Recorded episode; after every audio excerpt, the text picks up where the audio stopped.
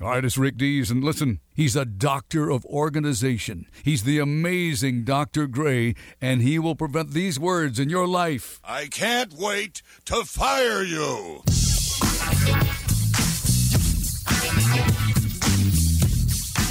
This is the world famous Strictly Business Show with me, Dr. J, the sexiest business show in the world with all the business news and love you really care about. Okay, Mike G, let's do some strictly business headlines. Okay. First, in bestseller business, Meghan Markle, who we affectionately refer to as the puppet master,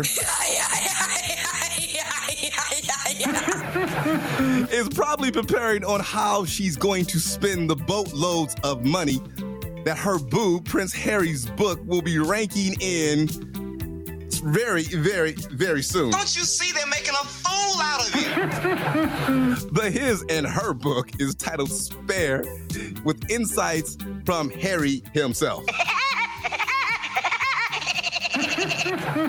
so far, the book is breaking previous book record sales set by Barack and Michelle Obama. Oh, I'm sorry. Did I break your concentration? Not even close. the difference is they wrote about professional and personal accomplishments rather than dogging out their family.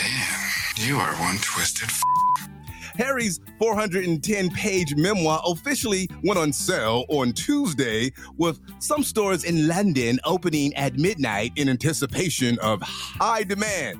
There's even a Spanish version of it as well, but it was the big English language version that sold more than 1.4 million and million copies in the first day of publication. Oh, I'm sorry. Did I break your concentration? Yeah, you did. now, Gina Cianciarulo, president and publisher of the Random House Group, said in a statement, vulnerable and heartfelt, brave and intimate. Spare is the story of someone we may have thought we already knew, but now we can truly come to understand Prince Harry through his own words. Don't you see they're making a fool out of you? Now, Mike G, you are well read. How is the book so far? You know, I, I checked out the audiobook to listen to my my commute, and of course, Prince Harry reads it himself, and it's really actually quite disconcerting and somewhat disgusting because he talks a lot about like very personal, intimate details about his sex life and about his own personal uh, appendages in his like weird, Really? weird British accent. So I had to turn it off, Doctor J, and go back to the Game of Thrones. Okay. Moving on to friendly sky business. Delta is not being so friendly to their employees. Via a long, long memo on Wednesday to the staff, starting February 2nd, Delta will no longer allow employees to use the airline's airport sky clubs when they're flying standby with company travel privileges. They will also be barred from using the Sky Clubs, rather, when traveling for a company business. And to add insult to insult, the employee discount on Delta Sky Club memberships also is discontinued. Delta said in a statement, while we understand this may be disappointing, no, the decision was not made lightly. We are sure you'll agree that delivering an elevated experience to our most loyal customers must be our priority.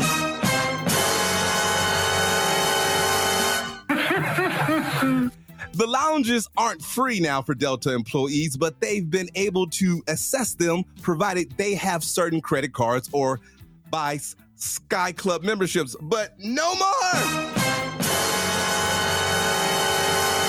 Staff will only be granted access to the lounges if they're flying with a paid for ticket. now, a Delta flight attendant who spoke on the conditions with the Strictly Business Show on anonymity called the decision awful and humiliating. Quote, this is a decision Spirit would make, not Delta. That's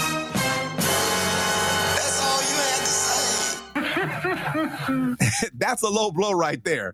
I mean, to sit there and call you like Spirit opposed to Delta, that's really hitting below the belt there. This doesn't do well for employees once you start cutting benefits. And I love how they say this decision didn't come lightly. It doesn't matter if it came lightly or heavily, it doesn't matter. You just pull back my benefits and not that the pay and the way you treat me is great anyway. But uh, we'll stay tuned for that. Real fast. I mean, I understand you fly private most of the time, but I know, you know, before you became a billionaire, Mm-hmm. when you're just a multimillionaire, you would spend a lot of time in these these lounges, the Delta Sky Lounge, the Admirals Club. What's the benefit? I mean, I, I've never actually been in one of these. Is it like the VIP section of the club? Do you get free drinks, free cocktails? Is there like strippers in there? Uh, What's the benefit actually of of being in one of these sky lounges? Just not dealing with a bunch of riffraffs running through the airport. Okay, all right, all right, move. Pretty much. All right, okay. And free nuts. free nuts. okay, in retail business, Bed Bath & Beyond has begun its latest round of layoffs as it fights to stay in business. According to another memo sent to employees this Tuesday, what's up with all these memos? Don't you see they're making a fool out of you? Once again, via an email to employees, CEO Sue Gove said the company is reducing its workforce across our corporate supply chain and store portfolio. Now, she did not say how many employees would be affected. They rarely do, but said it is necessary to ensure the future of Bed Bath and Beyond. You are one twisted f- I cannot believe how these people communicate. Yeah, uh, we're gonna fire you and you won't be able to pay your bills, but at least Bed Bath and Beyond will continue to live and I'll still have a job. Isn't that really what's important? You are one twisted f- Well, Mike G, you will always have benefits with me in the Strictly Business Show. You can go to the Strictly Business Lounge anytime you want, and I won't send you a nasty email letting you know that you could be fired. I appreciate that. Now, and finally, in dating business, now stay tuned for this, Mike G. This concerns you. A survey of 2,000 adults found that 65% ended relationships based on a personal trait that turned them off. Whose ass didn't I kiss? Well, let's find out. One out of seven men broke a relationship off because someone wanted to share food from their plate. I don't give a damn what you think you are entitled to. 15% of adults break up with someone that refer to their favorite sports team as we. Yeah, we got to win the game. Oh my God, we lost. We got kicked out of the playoffs. These are the 24% break up with someone for smelling badly. You are unholy sinner and a heathenish foul Philistine. And finally, 21% break up with someone who is rude to a restaurant server. I'm not gonna do what you all think I'm gonna do, which is just flip out. That's all you had to say. Okay, coming up next, we're gonna talk about some technology in the workplace, and I'm gonna answer an email that's in reference to a headline we talked about last week, so stay tuned for that. You got the world famous Strictly Business Show with me, Dr. J, the sexiest business show in the world.